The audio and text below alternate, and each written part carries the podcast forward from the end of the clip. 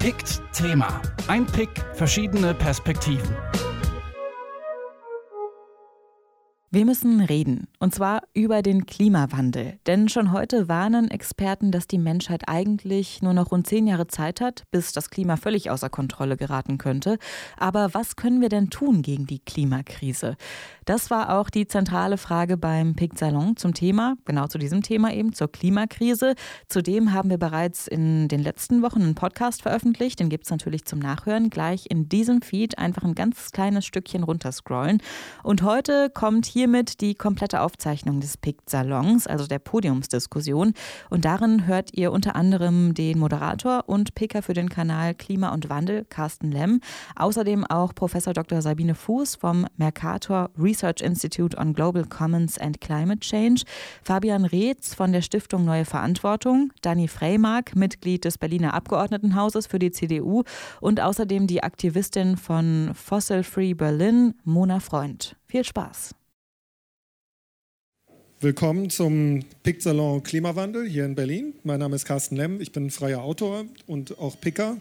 Und wir haben eine sehr diverse, bunte Runde. Und äh, damit ihr gleich alle hört, wie sie auch klingen, was ja auch im Radio, im Podcast dann wichtig ist, bitte ich einfach mal quer durch die Bank, dass sich alle vorstellen, wir haben piqd üblich beschlossen, dass wir uns alle duzen. Ja, guten Abend, Danny Freymark. Ich bin umweltpolitischer Sprecher der C D U-Fraktion im Abgeordnetenhaus von Berlin. Sabine Fuß, ich leite eine Arbeitsgruppe am Mercator Research Institute on Global Commons and Climate Change. Aber man kann auch M C C sagen, das ist vielleicht kürzer. Äh, Mona Freund, äh, ich bin Aktivistin bei Fossil Free Berlin. Fabian Reetz, äh, ich leite den Themenbereich Digitale Energiewende bei der Stiftung Neue Verantwortung. Jetzt gehen wir einfach einmal direkt zurück. Fabian, sag mal, was kommt dir als erstes in den Sinn, wenn du Klimawandel hörst? Wenn ich Klimawandel höre, dann denke ich immer, ähm, wenn meine Tochter alt genug ist, mich zu fragen, was, was ist denn da los, was hast du denn da gemacht, ähm, dass ich ihr dann eine Geschichte erzählen möchte, die sie stolz macht auf ihren Papa. Ähm, das ist so ein bisschen das. Äh, und ich bin auch immer wieder fasziniert, wie komplex das Thema ist und wie undurchdringlich, ähm, aber wie viel dann Einzelne doch ausmachen können, indem sie einfach irgendwie Wellen schlagen in diesem großen System. Okay, einmal kurz durch, Mona. Ich würde eine kürzere Antwort geben, und zwar kommt mir in den Sinn alltäglich und Dringlichkeit. Ich durfte ähm, bis letztes Jahr beim äh, Weltklimarat am eins Komma fünf Grad Sonderbericht ähm, mitwirken und äh, Klimawandel ist dafür deswegen mein, mein tägliches Brot gewesen bis vor kurzem und äh, ist es weiterhin, insbesondere der Klimaschutz, und deswegen habe ich mich sehr über die Einladung gefreut, um hier dann auch über die Umsetzung diskutieren zu dürfen. Darauf kommen wir gleich, ja. Danny? Ja, und für mich ist es gesellschaftliche Verantwortung. Gut. Ähm Ich würde gerne einmal eingehen auf die Uhr, die tickt. Bei euch, äh, Sabine, ist es ganz buchstäblich auf der Website des Mercator ähm, Klimainstituts. Ähm, da steht zu lesen, dass wir noch fast siebenundzwanzig Jahre Zeit haben, bis eine Grenze von zwei Grad Erwärmung erreicht ist. Das suggeriert, oh, da ist noch Zeit. Haben wir wirklich so viel Zeit? Und wie ist das eigentlich mit diesen, diesen Grenzen, die wir festlegen? Mal ist von anderthalb Grad die Rede, mal von zwei Grad. Haben wir... Haben wir Zeit? Ist das so ein, so ein Kipppunkt oder wie muss man das verstehen? Genau, das sollte man eben nicht als diesen Kipppunkt verstehen, ähm, denn da sind auch gewisse Wahrscheinlichkeiten mit verbunden, äh, mit denen die Ziele erreicht werden. Und sehr wichtig zu sagen auch, ähm, dass wir uns ja im Rahmen des Paris-Abkommens eigentlich darauf geeinigt haben, auf weniger als zwei Grad äh, die Erderwärmung ähm, zu reduzieren, ähm, mit Hinblick sogar auf eins Komma fünf Grad. Und da bleibt uns sehr viel weniger Zeit.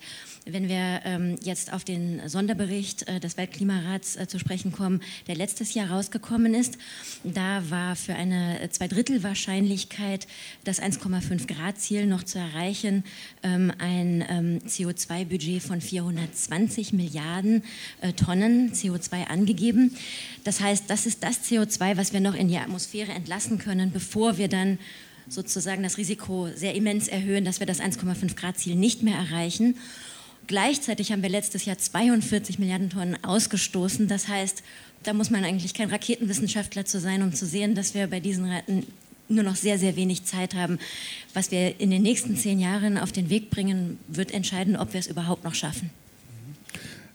Danny, wenn man sich anguckt, wie gerne geredet wird, was alles getun werden, äh, getan werden muss, ähm, dann aber gleichzeitig sieht, dass ähm, zum Beispiel ein, ein neuer Klimabericht sagt, ähm, dass wir im vergangenen Jahr mehr, Klima, äh, mehr C O zwei Ausstoß hatten denn je zuvor, muss man sich fragen, was passiert denn eigentlich wirklich? Was ist die Antwort eines Praktikers, eines Politikers? Ja, also die Frage ist natürlich mehr als berechtigt und ich fand gerade ähm, die Vorstellung hier super spannend und ich glaube äh, hundert Prozent äh, Zustimmung, einfach zu sehen, wie man das so fühlbar macht und jeder von uns fühlt sich angesprochen und sensibilisiert. Und dann wird ja das Zitat vom Altmaier genommen und ich sag mal negativ dargestellt. Aber wenn man das genau betrachtet, sagt er nur, dass die Menschen wahrscheinlich nicht bereit sind, auf Wohlstand zu verzichten, um das Richtige zu tun. Und wenn wir jetzt uns das genauer anschauen, was die Menschen nämlich bereit sind und nicht bereit sind, also Umweltbewusstsein messen, die Frage der Verhaltenslücke. Also natürlich erzähle ich hier, dass ich meinen Müll trenne in siebenhundertvierzig Behälter und alles bringe ich einzeln runter und ich versuche es vorher zu vermeiden. Und die, die das behaupten, gehen dann nach Hause und haben maximal zwei Behälter. Und diese Probleme haben wir und wir brauchen nicht so tun, als wenn jeder von uns intrinsisch motiviert wäre, genau das zu machen, sondern die eigentliche Motivation eines jeden ist, ein Stück weit sich auch zu optimieren. Das klingt erstmal sehr hart, aber die Frage, ob ich mich morgens wasche oder ob ich morgens S-Bahn fahre oder Auto fahre, ist eine ganz egoistische und eine relativ normale menschliche. Und wir müssen schauen, dass wir a. in die Köpfe reinkommen zum Paradigmenwechsel, also jeder hat eine Verantwortung und zugleich das aufgreifen, was hier gesagt wurde, nämlich die Frage nach gesellschaftlicher Verantwortung. Also wer engagiert sich? Das fand ich total spannend, als gerade gesagt wurde, tut euch zusammen und macht etwas Gemeinsames. Wer tut das tatsächlich? Zwei Prozent der Deutschen sind Mitglied einer Partei. Jeder Dritte kann es sich theoretisch vorstellen. Also es gibt ein Gap von einunddreißig Prozent. Wo sind die? Warum sind die nicht engagiert? So muss man ja sagen, Partei ist nur eine Variante des sich Zusammentuns. Ähm, Mona, Fabian, was seht ihr als Möglichkeiten, selber etwas zu tun? Also äh, ich würde direkt das aufgreifen, was ähm, gerade gesagt wird, nämlich sich ähm, zusammenzutun, andere, weitere zu mobilisieren und ähm, sich für ähm, ein Thema zu, äh, zu engagieren und dann aber natürlich auch in der, in der Umsetzung dabei zu sein, also eben das, was man fordert, dann auch selber umzusetzen. Ähm. Ich würde, Danny, gerne auch nochmal auf dich antworten, ähm, weil du meintest, es sind eben nicht alle bereit zu verzichten. Ähm, da würde ich dir widersprechen. Es gab äh, kürzlich eine Umfrage, jetzt schon zum zweiten Mal, das soziale Nachhaltigkeitsbarometer, ähm, mit über siebentausend Leuten, die befragt wurden zur Energiewende und wie sie die empfinden. Ähm, und ganz klar wurde jetzt schon zum zweiten Mal in Folge, den Leuten ist bekannt, dass das wahnsinnig wichtig ist, über alle Parteigesinnungen auch hinweg. Den Leuten ist auch bekannt, dass wahrscheinlich nicht sie selber die Nutznießer einer Energiewende sein werden, dass sie vielleicht auch Verzicht üben müssen und dass sie auch bereit dazu sind. Ähm, was aber auch drin stand, war, man ist unzufrieden mit der Umsetzung und man empfindet die Energiewende bisher als ungerecht.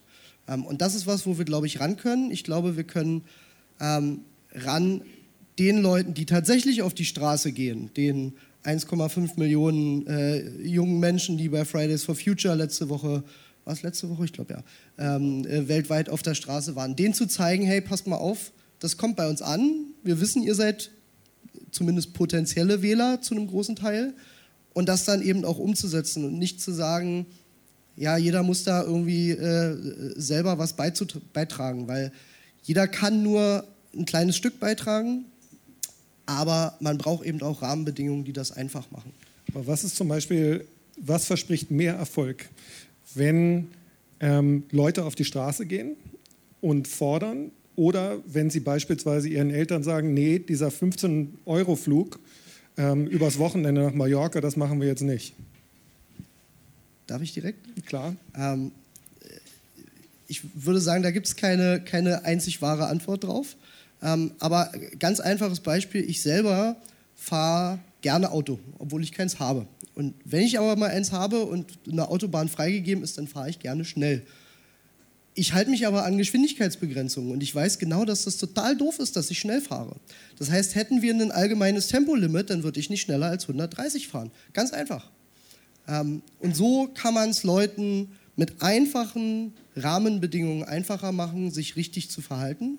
Ähm, genauso, ich finde die Diskussion noch ein bisschen verzerrt, ob jetzt Leute für fünfzehn Euro in Urlaub fliegen dürfen oder nicht.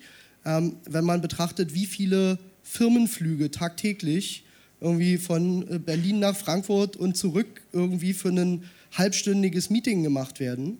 Ähm, oder wie viele Leute irgendwie täglich nach Brüssel fliegen, das ist gigantisch, was da zusammenkommt, und das hinterfragt irgendwie keiner. Und ich finde, da kann man ran. Na gut, da sind wir bei der Frage, ob man das Schädigen der Umwelt nicht einfach bepreisen muss, ob man es einfach teuer macht, C O zwei auszustoßen. Ähm, wo sind wir bei der C O zwei Steuer? Wird sie kommen? Euer Institut spricht sich eigentlich dafür aus, ähm, wenn ich das richtig mitbekommen habe. Genau, also ähm, als was, wie viel, wie viel Erfolg verspricht sowas? Genau, solange äh, es umsonst ist, C O zwei in die Atmosphäre zu entlassen, solange wird es nicht die große Transformation geben, ähm, die uns äh, auf Null Emissionen bringt bis Mitte des Jahrhunderts. Das ist ganz klar. Ähm, es gab eine äh, Kommission, ähm, die Stieglitz-Kommission, ähm, äh, Die, äh, beziff- die das sogar beziffert hat fürs zwei Grad Ziel, das praktisch ab nächstem Jahr zwanzig zwanzig, zwanzig zwanzig ist jetzt immer direkt schon um die Ecke, früher war es, war es noch länger her, ähm, äh, die, dieser Preis zwischen vierzig und achtzig Dollar pro Tonne C O zwei liegen muss, zwanzig dreißig bereits bei fünfzig bis hundert Dollar pro Tonne C O zwei. Wenn wir uns dann die Preise des europäischen Zertifikathandels anschauen, dann äh, sind wir davon noch ein ganz, ganzes Stück weit entfernt. Aber es heißt auch, je länger wir warten, umso teurer wird es hinterher. Auf jeden Fall. Dürfen, dürfen wir erwarten, dass ähm, eine Regierung, ähm, an der ja auch die C D U maßgeblich beteiligt ist, die natürlich sieht, dass die Autoindustrie die größte Industrie im Land ist, dass sie so einen Schritt wagt, und zwar schnell? Ja, schwierige Frage. Also meine persönliche Haltung ist, dass wir das brauchen. Ich glaube, dass wenn man Umweltpolitik ehrlich betreibt, egal in welcher politi- politischen Färbung, dann kann man nur zu der Lösung kommen, dass man es bepreisen muss. Deswegen widerspreche ich ja auch, Fabian, weil, weil ich bin felsenfest davon überzeugt, dass die Leute gerne sich grün geben, aber es leider zu selten sind. Und deswegen haben wir ja diese Entwicklung, die wir gerade haben. Und deswegen sprichst du ja über Regularien, die sogar du und auch ich brauchen. Ich bin mal zur Umweltsprechertagung nach München geflogen und habe bei Twitter geschrieben, bin gerade gelandet. Habe ich einen schönen Shitstorm ausgelöst, äh, weil ich nämlich gesagt habe, ich bin Umweltpolitiker. Also Mensch, kannst du denn nicht Bahn fahren? Und ich sage euch ganz ehrlich, ja, aber ich habe gar nicht dran gedacht. Warum? Weil ich an den drei, an die zwei Stunden Flug gedacht habe, also mit Wartezeit zwei Stunden, man fliegt ja bloß eine Stunde. Und beim Zug habe ich gar nicht nachgeguckt, aber ich wusste, es sind über fünf. Und da war ich super egoistisch an der Stelle. Heute würde ich es anders machen.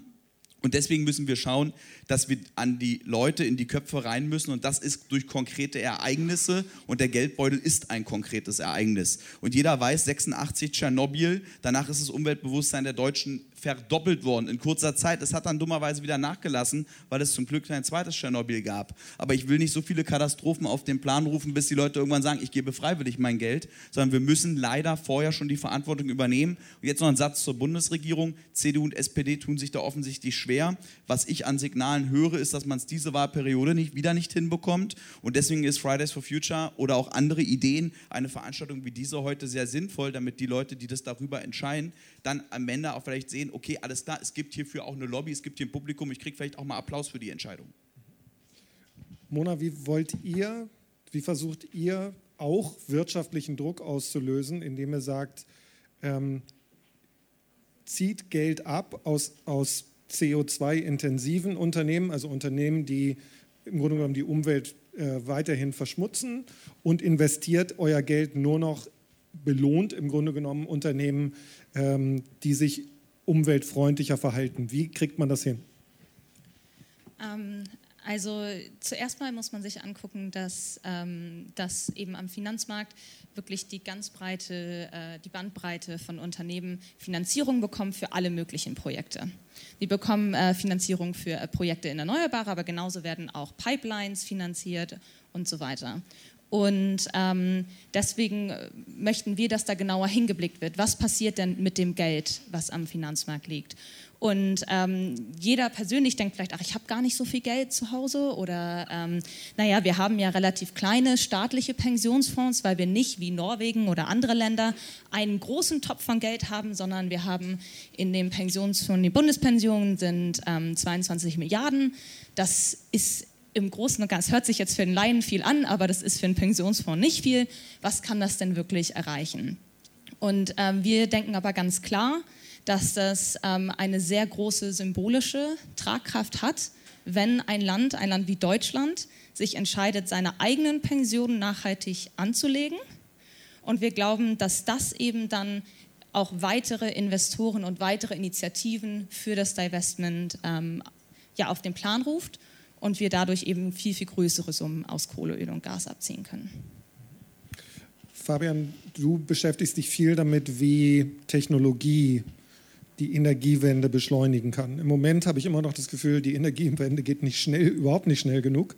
Was muss denn passieren, damit ein Land, das eigentlich mindestens erklärtermaßen willig ist, es tatsächlich schafft und nicht gefühlt immer noch fünf oder zehn Jahre mehr braucht, als eigentlich geplant?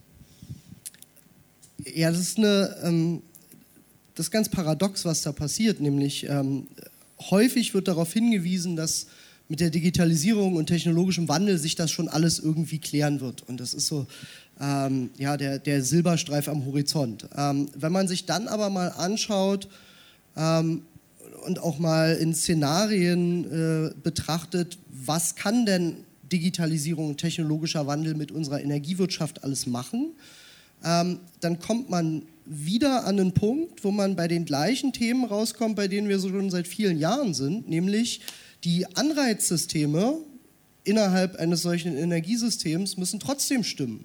Und die Anreizsysteme sind halt zum Beispiel geregelt durch die äh, Last der Abgaben und Umlagen, die auf verschiedene Energieträgern lasten. Ähm, also zum Beispiel wird Öl wesentlich weniger mit Abgaben und Umlagen belastet als Strom. Ähm, das heißt, wenn ich als auch Bundesregierung möchte, dass mehr mit Strom geheizt wird oder mehr mit Strom gefahren wird, Stichwort Elektromobilität, ähm, dann muss ich mir Gedanken darüber machen, wie denn die Energieträger jeweils belastet sind. Und es sind ganz einfache Dinge, nämlich eine Reform der Abgaben und Umlagen. Es braucht einen Preis für Treibhausgase. Ähm, und das sind eigentlich die Dinge, die dann die Digitalisierung im Energiesystem überhaupt erst möglich machen. Das heißt, all diese ganzen äh, Luftschlösser, von denen wir jetzt reden, über die brauchen wir eigentlich gar nicht reden, wenn wir das nicht in den Griff kriegen. Aber dann konkret, was ist der erste Schritt oder was sind die ersten Schritte, die nötig sind? Das wäre zum Beispiel genau eine Besteuerung oder eine Bepreisung, ob es nun äh, der, der Emissionshandel ist, der europäische, der ausgeweitet wird und über einen äh, Mindestpreis äh, abgesichert wird oder tatsächlich eine Steuer. Da gibt es verschiedenste Vorschläge, ähm, aber man müsste zumindest erstmal in den Dialog gehen darüber, wie wollen wir es denn machen und ein klares Bekenntnis dazu, dass man es machen möchte. Ich habe das Gefühl, wir brauchen vielleicht dann einen gewissen Leidensdruck, damit das tatsächlich in die Gänge kommt. Und da sind wir wieder bei der Frage beinahe vom Wetter, Extremwetter, Wetter, Klima wird ja auch gerne miteinander vermischt. Da würde ich gerne noch mal ganz kurz die Expertin fragen, ähm, woran, woran erkennt man den Klimawandel und wie unterscheidet man ihn vom täglichen Wetter? Gute Frage. Das, ähm, der, das Klima könnte man sozusagen als ähm, Durchschnittswetter äh, bezeichnen. Das heißt, das gemittelte Wetter über eine gewisse Periode hinweg. Meistens wird das an Variablen festgemacht, wie Temperatur, Niederschlagsmenge und so weiter. Und wenn man der W M O-Definition folgt, also der World Meteorological Organization, dann nimmt man eine Periode von etwa dreißig Jahren, um das äh, zu ermitteln. Ähm, ganz platt gesagt, ähm, äh, fand ich das mal sehr gut formuliert, da hat jemand gesagt, ähm, das Klima sagt einem, was ich mir für Kleidung kaufen muss. Das Wetter sagt mir, was ich heute anziehen muss.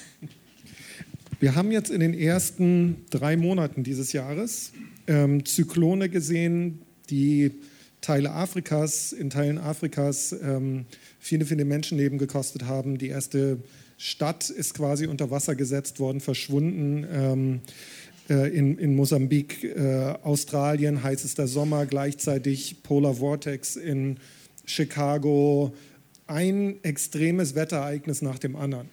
Ist es da klar, dass wir schon dramatische Auswirkungen der Erderwärmung sehen? Als der äh, Weltklimarat eingeladen wurde, diesen Sonderbericht anzufertigen für das eins Komma fünf Grad Ziel, da war das einer der, einer der Kernpunkte. Macht denn dieses halbe Grad überhaupt etwas aus? Was ist denn eigentlich mit den Klimafolgen? Lohnt sich das jetzt, diesen, diese großen Bemühungen zu machen, um, um das zu erreichen? Und damals war das wirklich noch nicht klar. Die Literatur war relativ fragmentiert und jung. Und ähm, aber die ist sehr angewachsen in den letzten Jahren und der Bericht konnte deutlich zeigen, wir sehen bereits Klimafolgen, die menschengemacht sind, von menschengemachtem Klimawandel ähm, herrühren. Und ähm, ein halbes Grad mehr wird definitiv noch weitere Klimafolgen nach sich ziehen. Ähm, zum einen... Als Beispiel äh, zum Beispiel die, ähm, die Warmwasserkorallen, die bei zwei Grad einfach weg sind und dann auch nicht mehr wiederkommen. Ähm, der Meeresspiegel wird weiter ansteigen, zehn Zentimeter mehr. Und das ist für Inselstaaten und tiefliegende Küstenregionen wirklich ähm, ein Problem. Mhm. Ähm, aber auch... Ähm, Andere inländische ähm, äh, Bevölkerungen, Bevölkerungen, die vor allen Dingen in Städten leben, werden natürlich von diesen Extremwetterlagen, die zunehmen bei einem halben Grad mehr und die jetzt auch schon zugenommen haben mit dem einen Grad Erwärmung, das wir seit vorindustrieller Zeit haben, ähm, sehr stark ausgesetzt sein. In Städten werden sich diese Effekte nochmal verstärken ähm, durch den Hitzeinseleffekt und so weiter. Mhm. Und ähm, da sind es dann vor allen Dingen die Ärmeren, die sich zum Beispiel keine Klimaanlage leisten können, in Entwicklungsländern, äh, vor allen Dingen zum Beispiel Frauen, die, die oft gar nicht den Zugang haben zu Finanzierung, um sich da anzupassen, ähm, oder auch gar kein eigenes Einkommen. Äh, kranke Menschen, ältere Menschen, die werden besonders stark betroffen sein davon.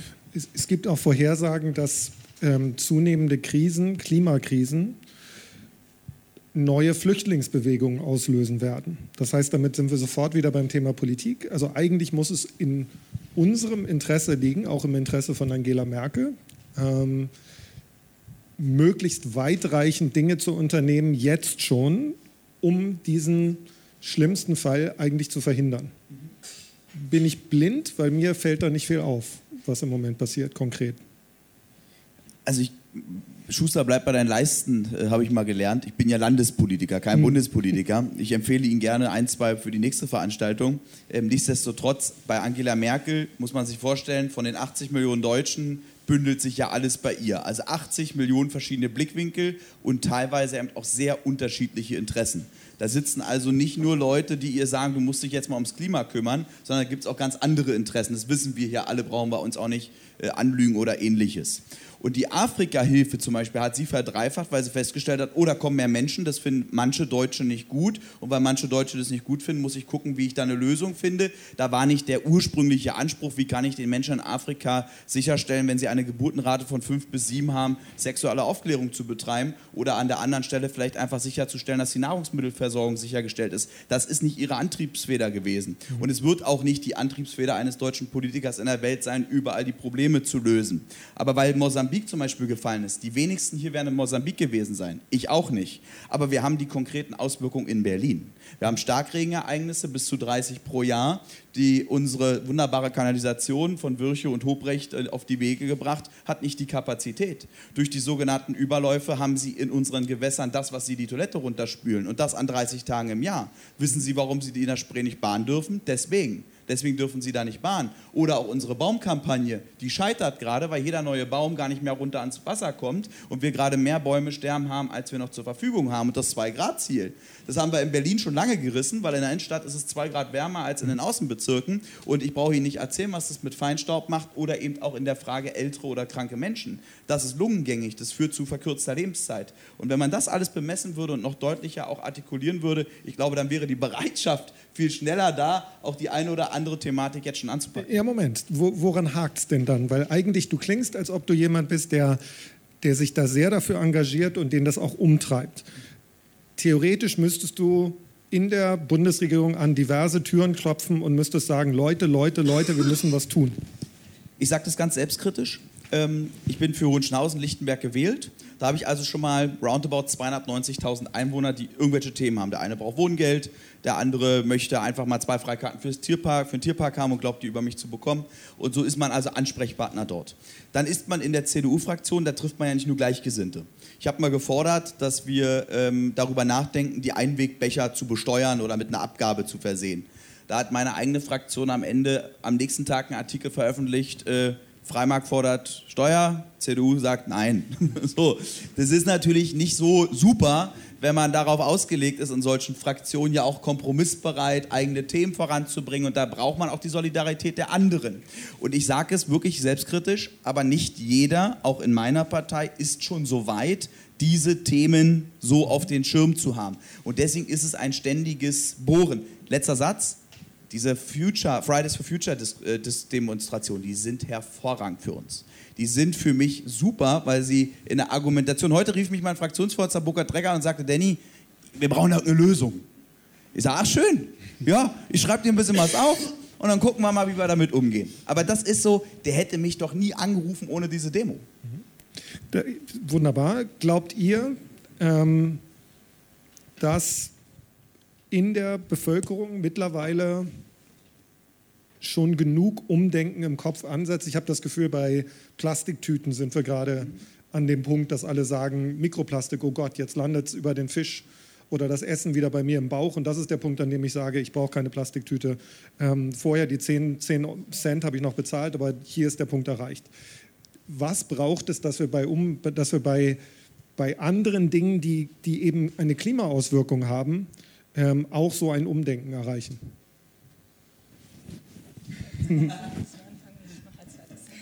ähm, also ich glaube, all diejenigen, denen bewusst ist, was für Auswirkungen das eigene Verhalten auch hat, ähm, die können einfach Multiplikatoren sein. Also die können mit anderen Leuten, mit Freunden, mit Eltern, mit Großeltern darüber reden, was es denn bedeutet, jeden Tag sich für ein Euro neunundneunzig bei Aldi das Hähnchenfilet zu kaufen. Oder das, das Rindfleisch oder was auch immer. Ähm, oder äh, können mit Leuten darüber reden, was es denn bedeutet, wenn jeder in Berlin ein eigenes Auto fährt. So, und ich glaube, da, also das ist schon was, da kann, können wir alle wahnsinnig viel tun. Ähm, und ich glaube, also was ich besonders schön finde, ist dann auch immer wieder mal zu sehen, was das für Auswirkungen hat. Also ich möchte ein Beispiel geben. Ähm, ich hatte mal eine Zeit lang ähm, mit, einer, mit einer relativ kleinen Unternehmensberatung zu tun. Ähm, und da ging es auch um innereuropäische Flüge. Äh, machen ja Unternehmensberatungen viel, wenn sie irgendwie zu Kunden fliegen.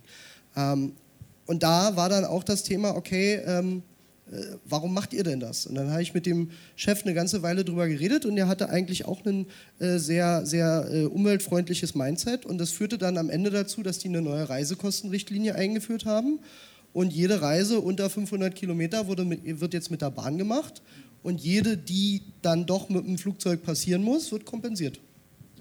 Ist irgendwie ein kleiner Erfolg gewesen, aber es ist was, worüber man sich freut. Und ich glaube, so kann sich sowas dann auch fortsetzen. Aber auch da, wenn politische Rahmenbedingungen anders liegen würden, würde es uns allen noch viel leichter fallen. Mona dazu und dann Sabine. Äh, ja, ich wollte da nämlich gerade dran ansetzen an Ihrem letzten Satz, dass es nämlich ähm, dann nicht daran hängen geblieben ist, dass der Einzelne seine eigene Flugpolicy überarbeitet, sondern dass eben das Unternehmen das dann für alle im Unternehmen macht. Und ähm, ich glaube, äh, es wird natürlich immer Ping-Pong gespielt von den Bürgern, als Bürger, als Konsumenten, die Politik, äh, die Wirtschaft. Das wird, wird immer äh, der Ping-Pong hin und her gespielt. Wer ist denn jetzt verantwortlich und wer muss denn jetzt was ändern? Und die Antwort ist natürlich, alle müssen sich ändern. Und ähm, es ist als Konsument unglaublich schwierig, durch die Bandbreite der Produkte hindurch über alle Sparten hinweg zu wissen, was ist denn jetzt die nachhaltigere Lösung? Und da ist auch wieder ein Problem, Nachhaltigkeit, wie definiere ich das? Ist Nachhaltigkeit auch die klimafreundlichste Lösung? Und ähm, da muss ich wieder ganz klar sagen, muss man, da kann man alleine nicht durchblicken. Da würde man äh, seine gesamte Lebenszeit damit verbringen, nachzuforschen, welches Produkt jetzt besser ist als das andere. Und deswegen brauchen wir ganz unbedingt äh, mehr Rahmenbedingungen.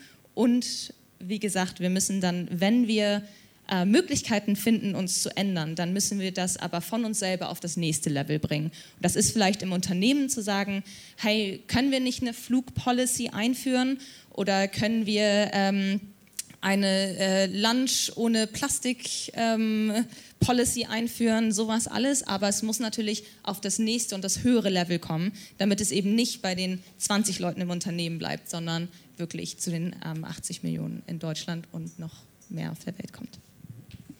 Ich wollte zu der Frage gerne zwei Punkte machen. Der erste Punkt ist, dass ich glaube, wir brauchen einfach auch ein neues Narrativ äh, für, für das Individuum. Ähm, Und das Narrativ sollte nicht so sehr sein, auf was muss ich verzichten, um was Gutes fürs Klima zu tun, also dieses Narrativ des Verzichts, sondern ähm, es gibt viel Wissenschaft, die belegt, dass ähm, man am Ende, wenn ich zum Beispiel Energie spare, das merke ich auch im Portemonnaie, wenn ich ähm, auf einen gesünderen Lebenswandel umsteige und dadurch C O zwei spare, dann habe ich das vielleicht noch nicht mal gemacht, in dem Sinne, dass ich den Klimaschutz äh, im, im Kopf hatte, aber ich habe selber auch was davon.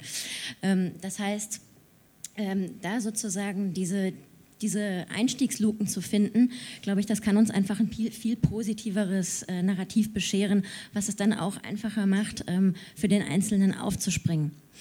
Ähm, und der zweite Punkt, den ich machen wollte, war, das hat ein bisschen mit der äh, Sache zu tun, die Mona auch erwähnt hat, dass es manchmal schwierig ist, durchzublicken. Ich glaube, hier kann auch viel gemacht werden über Informationen und so weiter, weil es gibt viel Wissenschaft, die auch zeigt, ähm, dass ähm, selbst äh, Menschen, die sich gerne nachhaltiger verhalten äh, wollen, ähm, teilweise gar nicht ähm, die Kosten und Nutzen in dem Sinne optimieren, sondern viele Entscheidungen einfach aus Gewohnheit heraus ähm, weitermachen, ähm, wie sie das bisher gemacht haben oder einfach so heuristische Regeln anwenden. Zum Beispiel, oh, dieses Gerät ist größer als dieses, also verbraucht das auf jeden Fall mehr Energie, was nicht unbedingt der Fall ist. Oder... Ähm, teilweise systematisch unterschätzen, wie viel Strom es eigentlich verbraucht, Wasser zu wärmen, ähm, und aber überschätzen, wie viel sie sparen, wenn sie jetzt das Licht äh, früher ausmachen. Also ich glaube, da kann auch noch viel getan werden.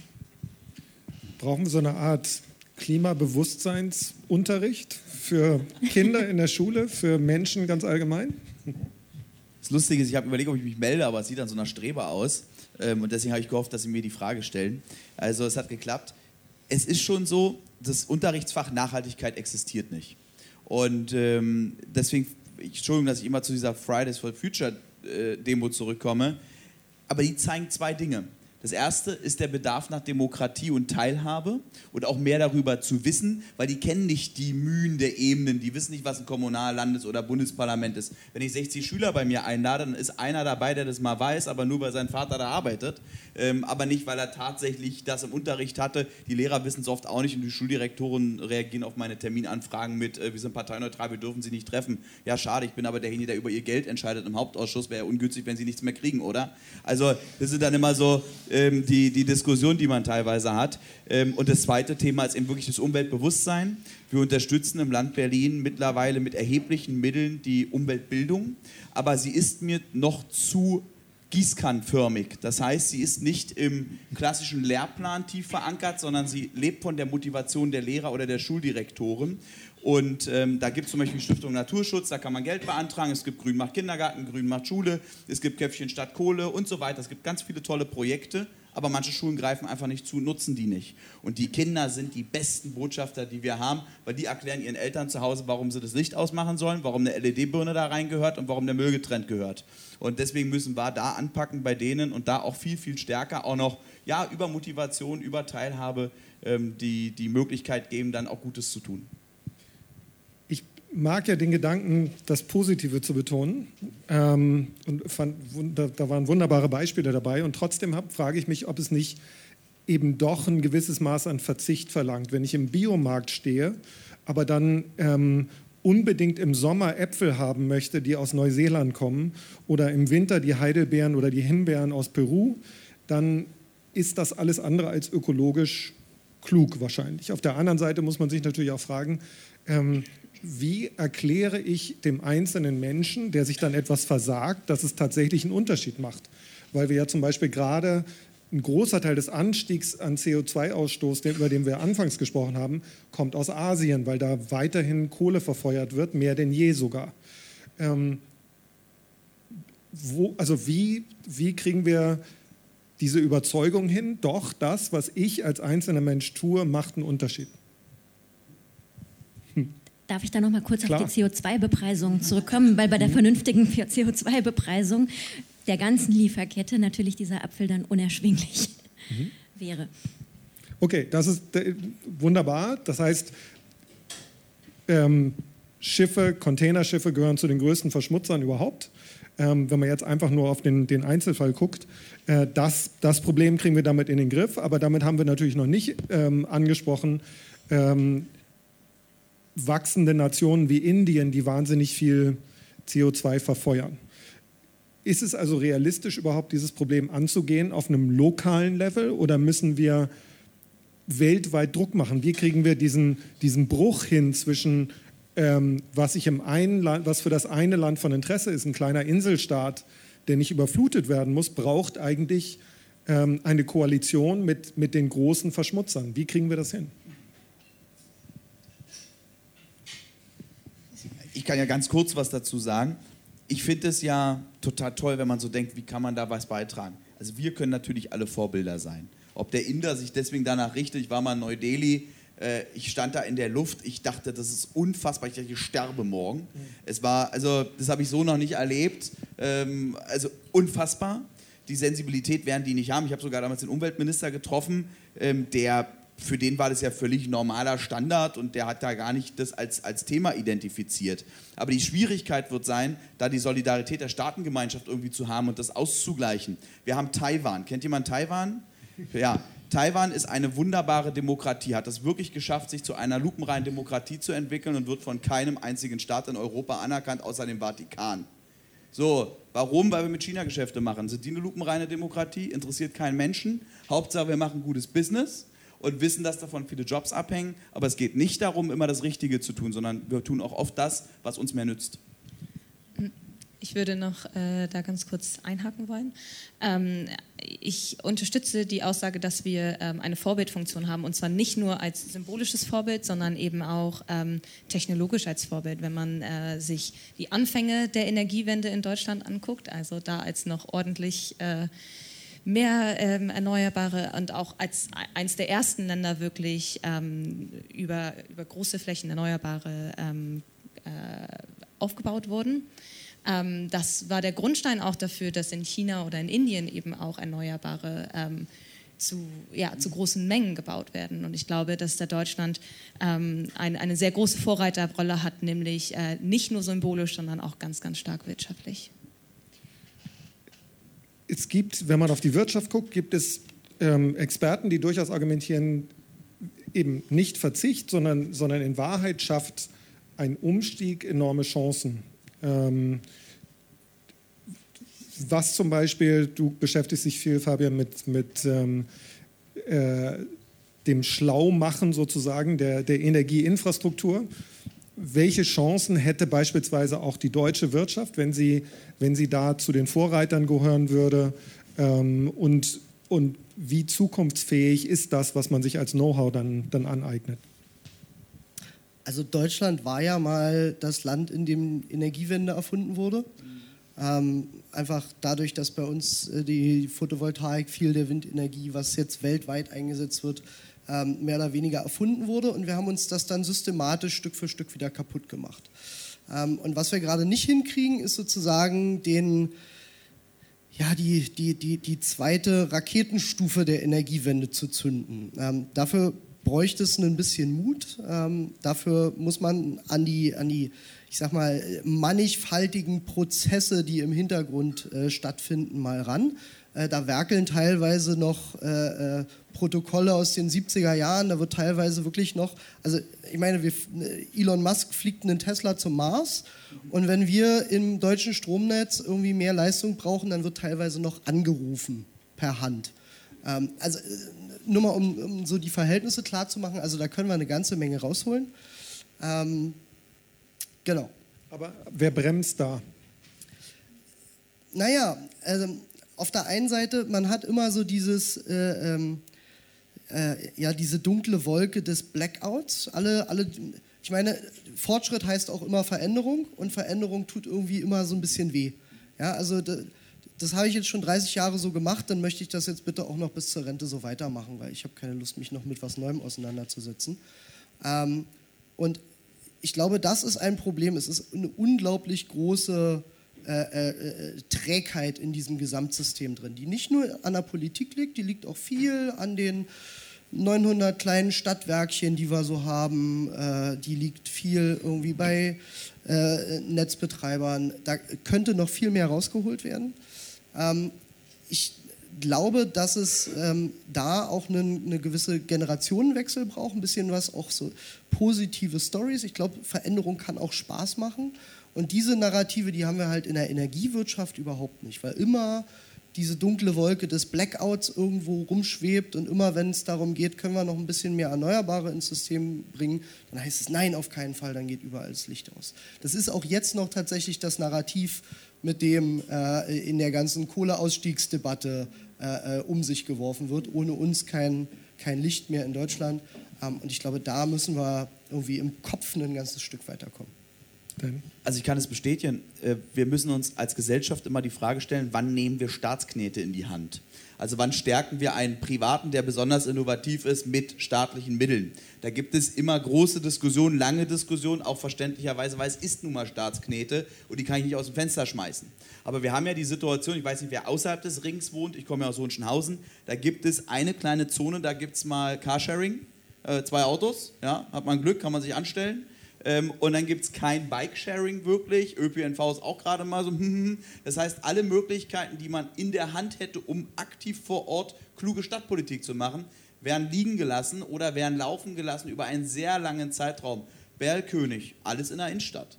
So, und wir müssen uns natürlich die Frage stellen, sind denn die Leute aus Hohenschönhausen, die tatsächlich die fünfzig Minuten S-Bahn fahren oder sagen die, ich fahre fünfundzwanzig Minuten mit dem Auto und damit erschwere ich ihnen de facto den Umstieg auf den Ö P N V, weil er nicht attraktiv ist, weil er nicht komfortabel ist und Carsharing gar nicht existiert und dementsprechend nicht verfügbar ist. Und das sind, glaube ich, auch die Themen, ganz konkrete. Und ich habe ja gelesen, dass du Elektro, äh, Schaufenster Elektromobilität ja gemacht hast. Da wurden so tolle Projekte auf den Weg gebracht.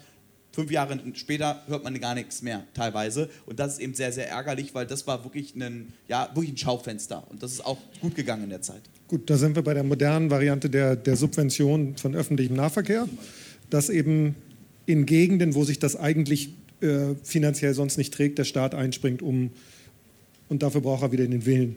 Ähm, damit wir uns nicht im Kreis drehen, noch einmal würde ich gerne einmal auf, auf die Frage eingehen, wenn wir, wie es aussieht, uns zu langsam bewegen und einfach zu viel C O zwei in die Atmosphäre ausgestoßen wird, global, ist zumindest, gibt es zumindest die Hoffnung, Geoengineering nennt sich das dann, auf unterschiedliche Weise ähm, die Atmosphäre wieder oder den Planeten wieder abzukühlen, etwa indem man reflektierende Partikel in die oberen ähm, Äh, Sphären der, der Atmosphäre schießt, die, die, die das Sonnenlicht reflektieren. Ähm, oder, oder bei euch, Sabine, gibt es ähm, eine Studie zu ähm, Direct Air Capture, nennt sich das, wo C O zwei aus der Luft wieder rausgesaugt wird quasi. Ja. Also hier würde ich gerne einen großen Unterschied machen zwischen zwei verschiedenen Ansätzen, die hier gefahren werden können. Der eine Ansatz ist es, ähm, etwas von dem C O zwei, was wir schon in die Atmosphäre entlassen haben, und ich habe ja schon gesagt, viel Platz ist nicht mehr, bevor eins Komma fünf Grad passé ist, wieder sozusagen aufzuräumen. Das heißt, wir nehmen es heraus. Und das kann auf die unterschiedlichsten Arten und Weisen passieren. Ähm, eine Sache wäre zum Beispiel Aufforstung. Einfach unsere Senken zu vergrößern, die zusätzlichen Bäume ähm, speichern dann das C O zwei. Das nimmt sozusagen das C O zwei aus der Atmosphäre auf und so können wir sozusagen ähm, etwas von dem C O zwei wieder aufräumen und etwas gut machen. Und im ähm, Entwurf vom Klimaschutzgesetz stand ja auch, das Ziel netto null zu, zu erreichen. Das ähm, nimmt schon die Idee auf, dass wir etwas wieder herausziehen könnten. Direkte Abscheidung aus der Luft ähm, durch ähm, chemische Reaktionen und dann gibt es dann diese Ventilatoren, die das einsaugen und dann speichert man das unterirdisch, auch möglich. Es gibt die verschiedensten Möglichkeiten, sozusagen dieses C O zwei herauszunehmen. Die andere Möglichkeit ist die, direkt ähm, einzugreifen, sozusagen direkt die Temperatur zu regulieren, indem man direkt ins Strahlenmanagement eingreift, also in den Strahlenhaushalt, indem man die Partikel, ähm, Schwefelpartikel in die äh, Stratosphäre schießt ähm, oder aufsteigen lässt, ähm, die dann das Sonnenlicht dort zurückreflektieren. Ähm, da gehen wir aber nicht äh, die Emissionen an, die ja der Grund sind für die Erwärmung, sondern wir setzen beim Symptom an. Und ähm, das ist zum einen noch mit größeren Unsicherheiten ähm, verbunden, hatte eine ganz andere Palette von Risiken als Aufforstung zum Beispiel. Und ähm, ganz wichtig, dadurch, dass es nur das Symptom angeht, ähm, sind ja alle anderen Effekte und, und Folgen, die die steigenden Emissionen haben, wie zum Beispiel Versauerung der Ozeane und so weiter, trotzdem weiterhin ein Problem. Und zusätzlich muss ich das die ganze Zeit weitermachen, denn das, das Zeug bleibt ja nicht dort. Ich muss dann immer weiter diese Schwefelpartikel dort einbringen. Äh, und wenn ich damit aufhöre, geht die Temperatur ganz schnell wieder zurück. Und äh, mit allen Folgen, die dann auf sehr, sehr kurze Zeit äh, zum Tragen kommen. Also Befürworter sagen natürlich, da kauft uns zumindest noch Zeit, um zu reagieren, um umzusteuern. Genau, aber wir haben natürlich wenig, also wir haben sozusagen fast gar keine Erfahrung damit. Das basiert alles auf, auf Modellen ähm, und ähm, wurde zumindest vom Weltklimarat als mit zu hohen Unsicherheiten behaftet ähm, beurteilt, als dass man jetzt äh, sich darauf verlassen sollte. Okay. Ähm Überlegt euch bitte schon mal Fragen. Wir öffnen gleich für Fragen. Mich würde nur noch interessieren, das Heraussaugen quasi von C O zwei aus der Atmosphäre, ganz laienhaft ausgedrückt, pardon, ähm, kostet ja auch Energie.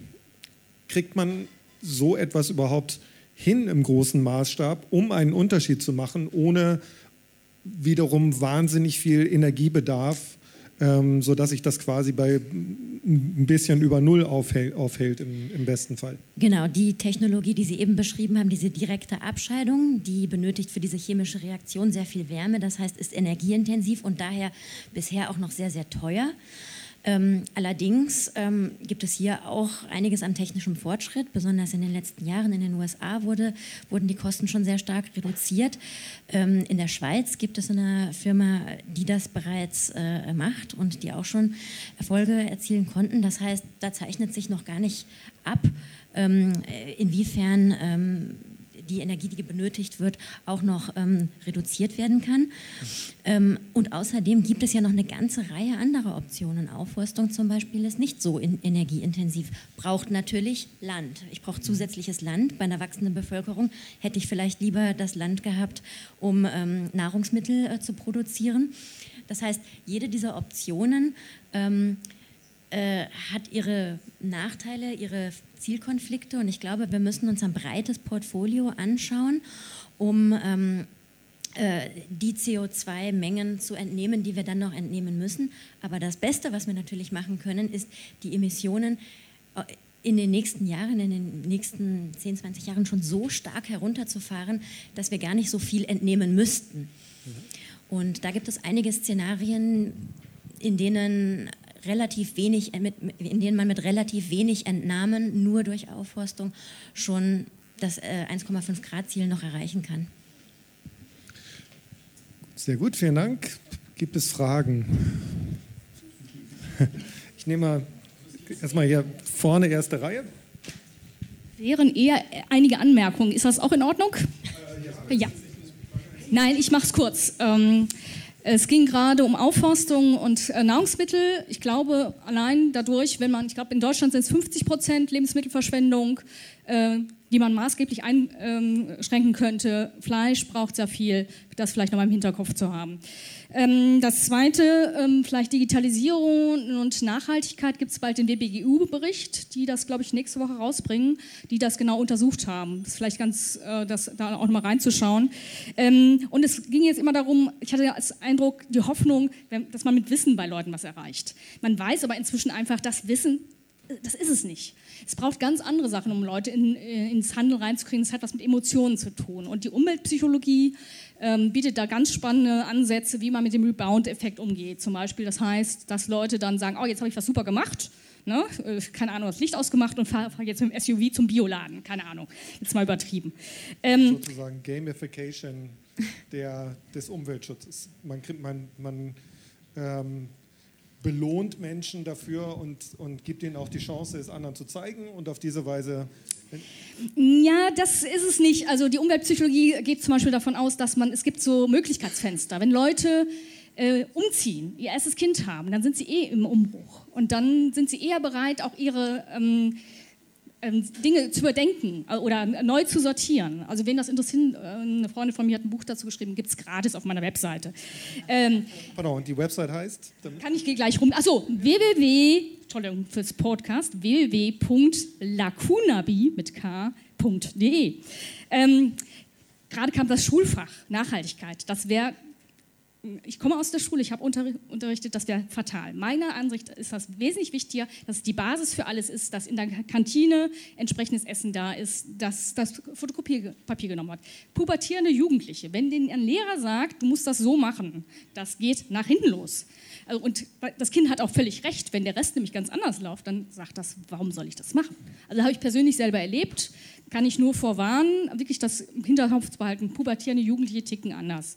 Ne? Muss man einfach im Hinterkopf behalten. Ein, einige schwänzen sogar die Schule, um auf das Klimaproblem äh, aufmerksam zu machen. Ja. Ähm, ich will die nicht abwürgen, nur... Ähm, Äh, ein Satz noch. noch ein, zwei, ja. Ein wichtiger Punkt ist auch Selbstwirksamkeit. Menschen tun nur etwas, wenn sie das Gefühl haben, sie können was ändern. Und das müssen wir mit äh, Leute dabei unterstützen, dass sie das Gefühl haben, sie haben eine Auswirkung auf Politik zum Beispiel äh, und so weiter. Und Politiker richten sich leider nach Wählern, also Wähler müssen ihnen auch zeigen, was sie wollen. So.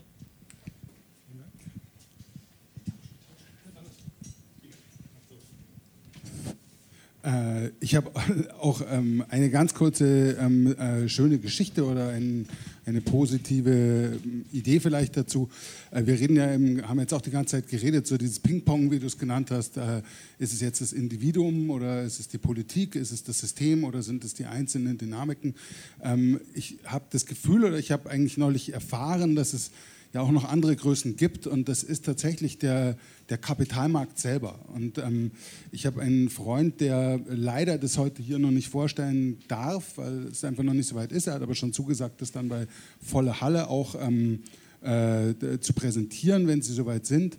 Äh, der leitet für ein ähm, Konglomerat aus großen industriellen Playern, also wirklich jetzt genau die, die wir gemeinhin für böse empfinden in diesem Kontext, die sich äh, in einem Kollektiv zusammengesetzt haben, um über ihre Gemeinwohl- und ähm, Nachhaltigkeitsbilanzen zu sprechen. Und ähm, dann geht natürlich jedem äh, Umweltaktivisten erstmal die Rundumleuchte an, so oh, Greenwashing, ähm, wollen sich jetzt irgendwie ein gutes Image kaufen. Es steckt aber tatsächlich was anderes dahinter. Es steckt nämlich dahinter, dass die tatsächlich schon enormen Druck kriegen aus Investorenkreisen. Und ähm, immer mehr große Investoren und auch Investorenverbünde äh, an diese Unternehmen, also dieses Konsortium äh, wird gelei- läuft unter der Leitung von Black- BlackRock tatsächlich, ähm, sagen, wir akzeptieren diesen einen großen K P I des quantitativen Wachstums nicht mehr und wir wollen von euch für unsere Investitionen Nachhaltigkeitskonzepte sehen, weil wir ja auch, also es ist gar nicht die ganz große Vernunft, sondern weil sie ihre Kohle auch nicht verlieren wollen und merken, dass das sozusagen konkret ans Magere geht schon jetzt auch und nicht nur ökologisch, sondern auch wirtschaftlich. Und ähm, man müsste sich vielleicht wünschen oder darauf hoffen, dass man versucht, ähm, auf diese Größen noch mehr einzuwirken oder sie überhaupt mal ins Gespräch zu bringen. Ja? Weil ich glaube, das sind enorm mächtige Hebel. Und das andere, was ich fragen wollte, war, ähm, das habe ich jetzt vergessen, deshalb schaue ich nach.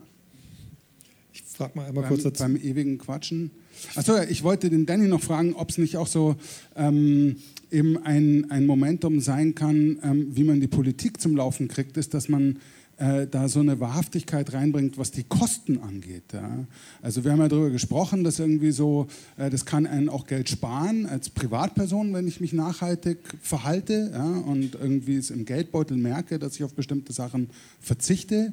Und, ähm, aber das könnte ja sozusagen volkswirtschaftlich oder politisch auch eine Größe werden, weil da ist es ja letztlich dasselbe. Also wir, ich habe immer das Gefühl, dass darüber auch noch viel zu wenig geredet wird. Wie siehst du das, dass ähm, eben nicht die Dinge gefördert werden, die tatsächlich den Staat oder die Allgemeinheit zumindest mittelfristig ähm, Geld sparen würde, ja? Sondern gefördert wird immer auch da eben das schnelle Wachstum und die Dinge, die uns mittel- und langfristig aber ganz viel Geld kosten werden.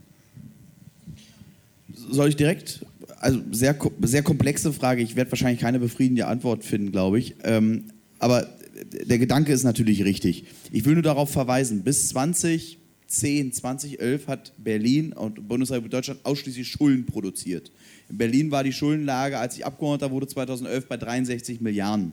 Man hatte ein Jahresbudget von zweiundzwanzig Milliarden zur Verfügung. Es war schlichtweg gar kein Geld da, um irgendwelche positiven Dinge groß in Angriff zu nehmen. Man hat Löcher gestopft und man hat ja heute noch die Diskussion, Kita-Plätze fehlen, Schulplätze fehlen. Und ich sage Ihnen oder euch allen, das Problem ist, die wenigsten kommen zu mir in meinem Bürgerbüro und sagen, wir müssen mehr für Nachhaltigkeit machen, lieber Danny. Die meisten brauchen einen Kita-Platz. Die wollen, wenn die Polizei nicht richtig ermittelt hat, eine ordentliche Ermittlung haben. Und die wollen, dass ich dafür sorge, dass ihr Schwarzfahrerticket, weil es natürlich alles total unfair war, äh, äh, gestrichen wird. Also ich meine, das ist nicht böse, aber ich stelle einfach fest, diese, dieser Drive, der hier ist, der ist nicht in der Gesellschaft so tief verankert, aber trotzdem thematisch muss man es aufgreifen. Und meine Christdemokraten, die kriegt man natürlich so. Die kriegt man natürlich so, wenn man sagt, ey, schau mal hier, wenn du heute investierst, hast du morgen diesen Effekt. Und trotzdem haben wir zu wenig L E D-Leuchten im Land Berlin, weil die Investitionskosten einmalig zu hoch sind und wir lieber die alten Dinger noch, die Glühlampen hier et cetera durchbrennen lassen. Wir hätten schon lange umrüsten können, würden neunzig Prozent einsparen. Aber wir tun es nicht, weil wir uns ja eigentlich grämen oder keine... Der, der Anschub fehlt, einfach diese große Investition mal zu machen. Na Moment, was, was glaubst du denn, wie lange dauert es noch, wie viele... Wie viele Mega-Tornados ähm, müssen oder wie viele Tornados müssen über Deutschland fegen plötzlich? Äh, andere Umweltextreme, äh, Extreme, die viel Schaden anrichten, müssen geschehen, damit der Leidensdruck entsteht, dass plötzlich das wichtiger ist oder ähnlich wichtig wie der Kita-Platz oder die, ähm, die, die Fahrkarte. Auch eine sehr gute Frage. Ich glaube, der ist zu niedrig. Wir haben es bei Fukushima damals gesehen, da waren die Grünen in Umfragen überall bei dreißig Prozent. Hier in Berlin waren alle aufgeschreckt. Klaus Wowereit hat schon überlegt, Mensch, wie mache ich das mit der Künast? Ähm, und schwuppdiwupp, ein halbes Jahr später hat die Grüne noch die Hälfte der Stimmen bekommen, weil Fukushima war lange her. Merkel hat das Atom ausverkündet und damit war das Thema wieder erledigt. Und das Umweltbewusstsein ist nachweislich sofort gesunken. Ich suche mir das ja nicht aus, ich stelle einfach fest, die Leute sind da teilweise auch sehr kurzfristig unterwegs. Wird das so bleiben? Ihr wolltet was sagen? Ähm, ich wollte eigentlich äh, zu dem anderen Kommentar noch was sagen, deswegen, äh, ich weiß, also zum Kapitalmarkt, wenn ich das darf. Ähm, also, äh, dass jetzt Initiativen erste- äh, entstehen, die, ähm, die sich mit dem Thema Nachhaltigkeit auseinandersetzen, kommt doch nicht von ungefähr, weil äh, die E U nämlich ähm, im Bereich Regulierung Ähm, etwas angestoßen hat und ähm, nämlich den äh, Actionplan für Sustainable Finance, wo jetzt Legislativvorschläge rauskommen. Aber da bewegt sich was auf politischer Ebene und jetzt bewegt sich auch was an der Kapitalmarktebene. Und ähm, ich glaube, dass aber noch nicht, immer noch nicht genug Blick auf den Kapitalmarkt fällt. Denn Sie haben jetzt gerade BlackRock gesagt, also äh, ich sehe jetzt nicht, dass die, ähm, dass die sich schon auf die Langfristigkeit wirklich äh, ausrichten in ihren Investitionen. Die haben natürlich auch ein sehr, sehr diverses Portfolio, sehr, sehr viele verschiedene Finanzprodukte. Und im Moment ist wirklich äh, die, die grüne Seite des Finanzmarkts noch eine Nische, nämlich bei ungefähr zwei Prozent. Und ähm, wir, man sieht einen, einen kleinen Wandel, man sieht erste Gedanken für äh, Nachhaltigkeit am Kapitalmarkt, aber das geht auch viel, viel, viel zu langsam. Und deswegen ist, äh, glaube ich, mein Plädoyer für heute Abend wirklich nochmal äh, auch den Blick auf den Finanzmarkt zu richten, denn ich glaube, der fällt oft hinten runter, weil er nicht so präsent im täglichen Leben von, äh, von den Menschen ist. Und ich glaube, da, jetzt hat man gesehen, durch die E U wurde was angestoßen, ähm, dass sich große Anleger Gedanken machen, kann ich noch so weitermachen wie bisher? Und ich glaube, wir brauchen noch viel, viel mehr davon und ähm, auch auf deutscher äh, politischer Ebene. Wenn ich als Privatmensch ähm, Geld anlegen will, gibt es irgendeine Website, irgendeine Organisation, die, ein, die einen Überblick verschafft, wer zum Beispiel ganz gezielt ähm, investiert, nur in grüne Unternehmen? Also es gibt natürlich einige Umweltbanken. Es kommt natürlich darauf an, ich... Was heißt der Satz, ich möchte Geld investieren? Möchte ich eine, äh, eine Rentenversicherung? Möchte ich äh, eine Hausratsversicherung abschließen? Ähm, ist es, äh, möchte ich wirklich Geld am Finanzmarkt anlegen in Fonds?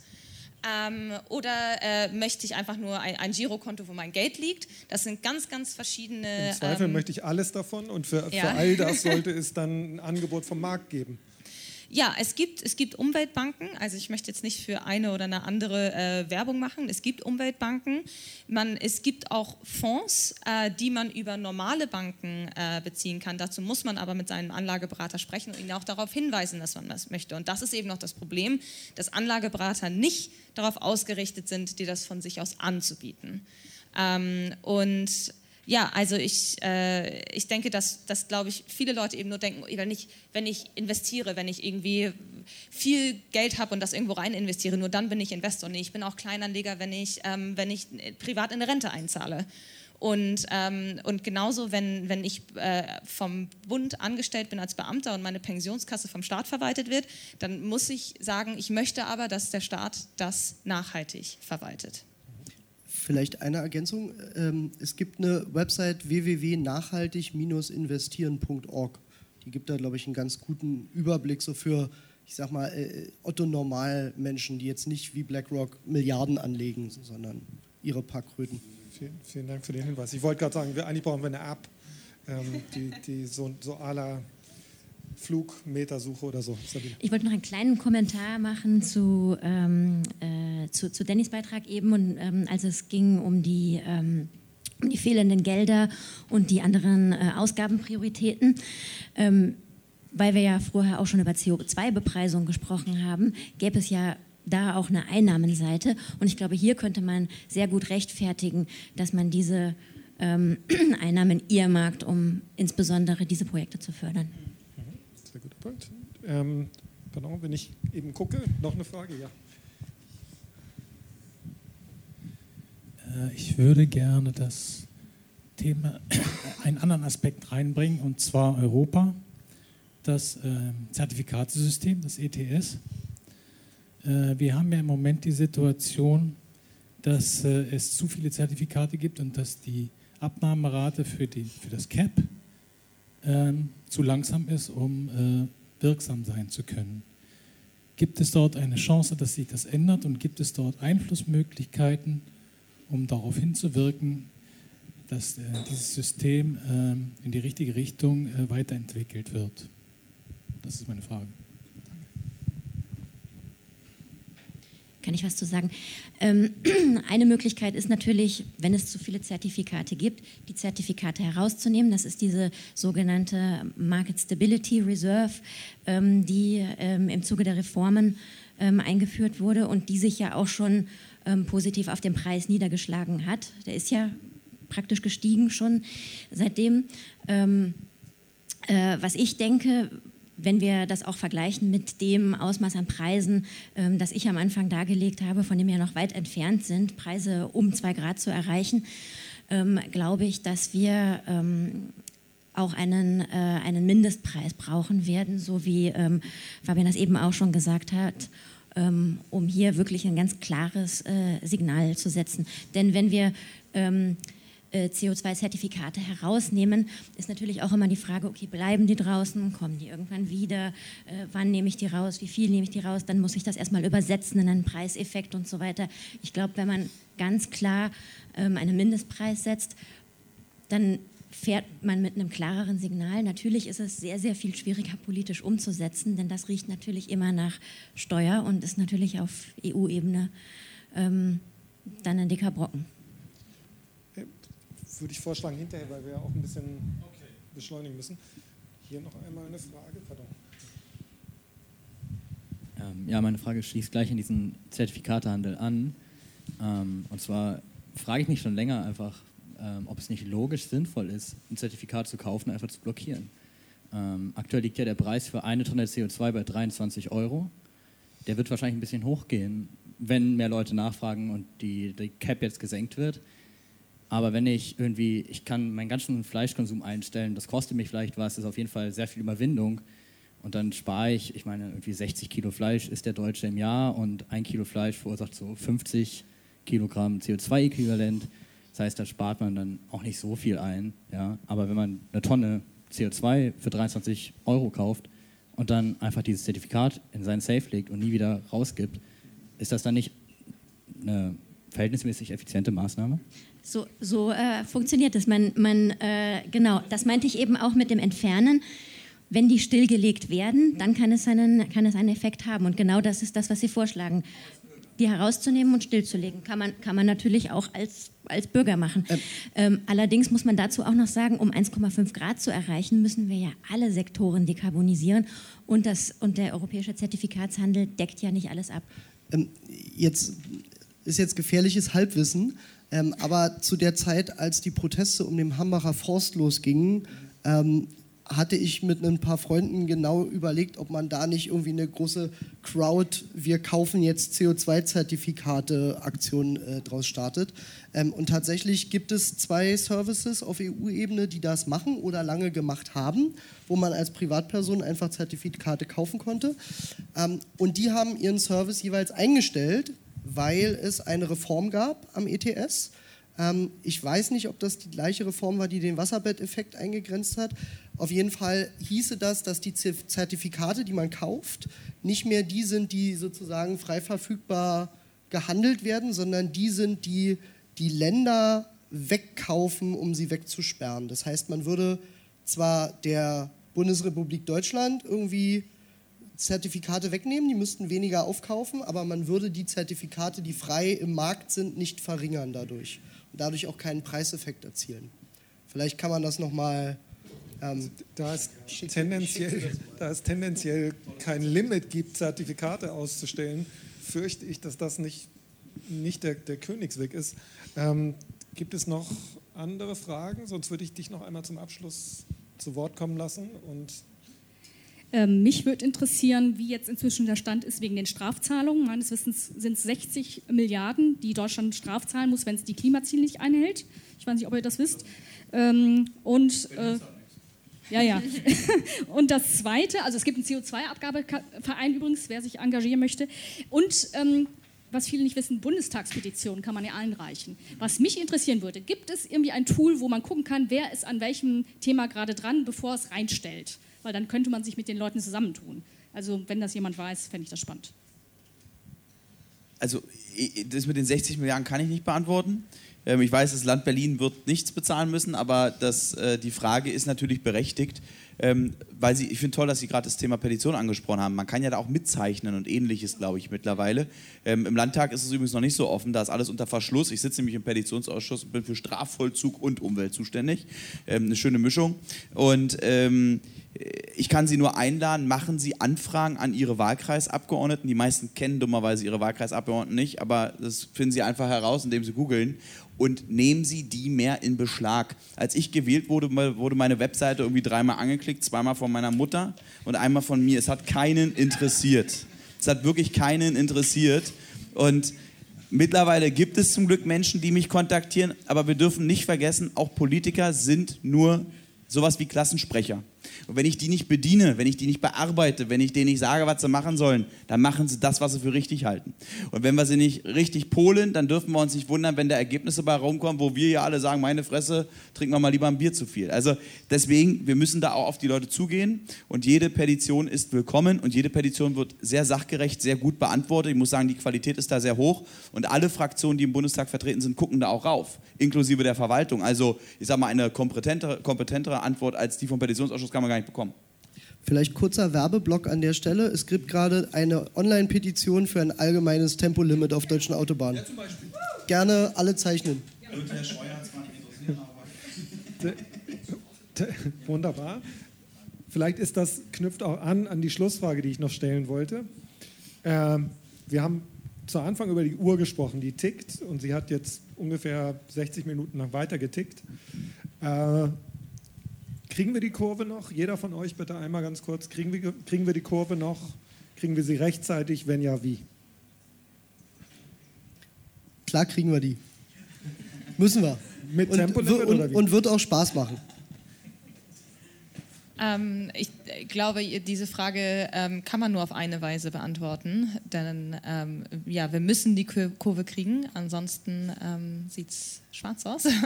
ähm, und... Ähm, Ja, also da noch einmal, ganz, wenn ich noch ganz kurz darauf äh, eingehen kann, was Sie vorhin gesagt haben. Ähm, und zwar glaube ich, dass, äh, dass natürlich äh, natürlich muss, muss der Bürger mit seinen Sorgen äh, zu seinem Abgeordneten gehen, aber wenn keiner zum Abgeordneten gehen würde, würde das ja nicht heißen, dass der Abgeordnete nichts machen muss, dass er einfach nur rumsitzen muss, sondern man hat als Abgeordneter auch so einen, einen, ähm, eine Verpflichtung für, ähm, für das Wohl der Bürger einzustehen, und deswegen glaube ich, nur weil keiner direkt danach fragt, ähm, bei solchen Sitzungen heißt es aber nicht, dass das Thema Klima nicht, äh, nicht für den Bürger wichtig ist. Vielleicht fragen bald viel mehr.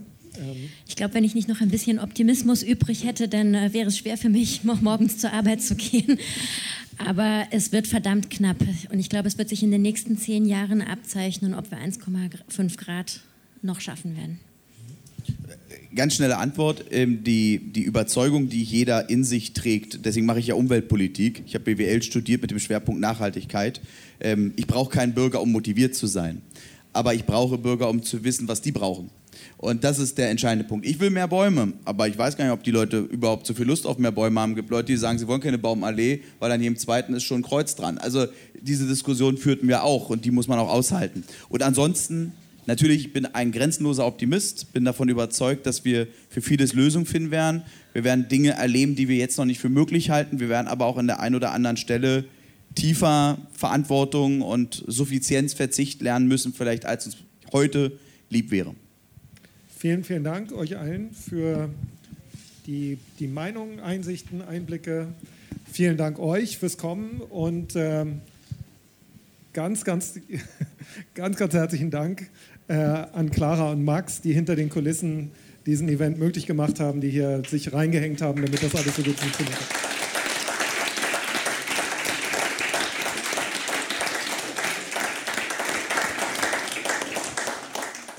Das war hier unsere kleine Bonusausgabe bei piqd Thema, der piqd Salon ähm, zur Klimakrise, der in Berlin stattgefunden hat. Das machen wir jetzt übrigens immer so. Es wird jetzt zu jedem piqd Salon einen Podcast geben, der das ganze Thema für euch ein bisschen zusammenfasst und dann als Bonus auch nochmal die gesamte Podiumsdiskussion zum Nachhören für alle, die eben nochmal ein tieferes Interesse haben und nicht dabei sein konnten. In der nächsten Ausgabe sprechen wir über das, was wir eigentlich jeden Tag machen, bei so einer Podiumsdiskussion, aber auch hier im Podcast, nämlich über Journalismus. Aber nicht über Journalismus als Ganzes, sondern über, ja, die kleine Krise, kann man es vielleicht sogar auch nennen, in der der Journalismus gerade steckt. Immer weniger Volontäre gibt es, immer weniger Praktikanten, aber auch das Vertrauen in die Medien, das lässt eben nach. Das merken wir jetzt schon mittlerweile seit mehreren Monaten.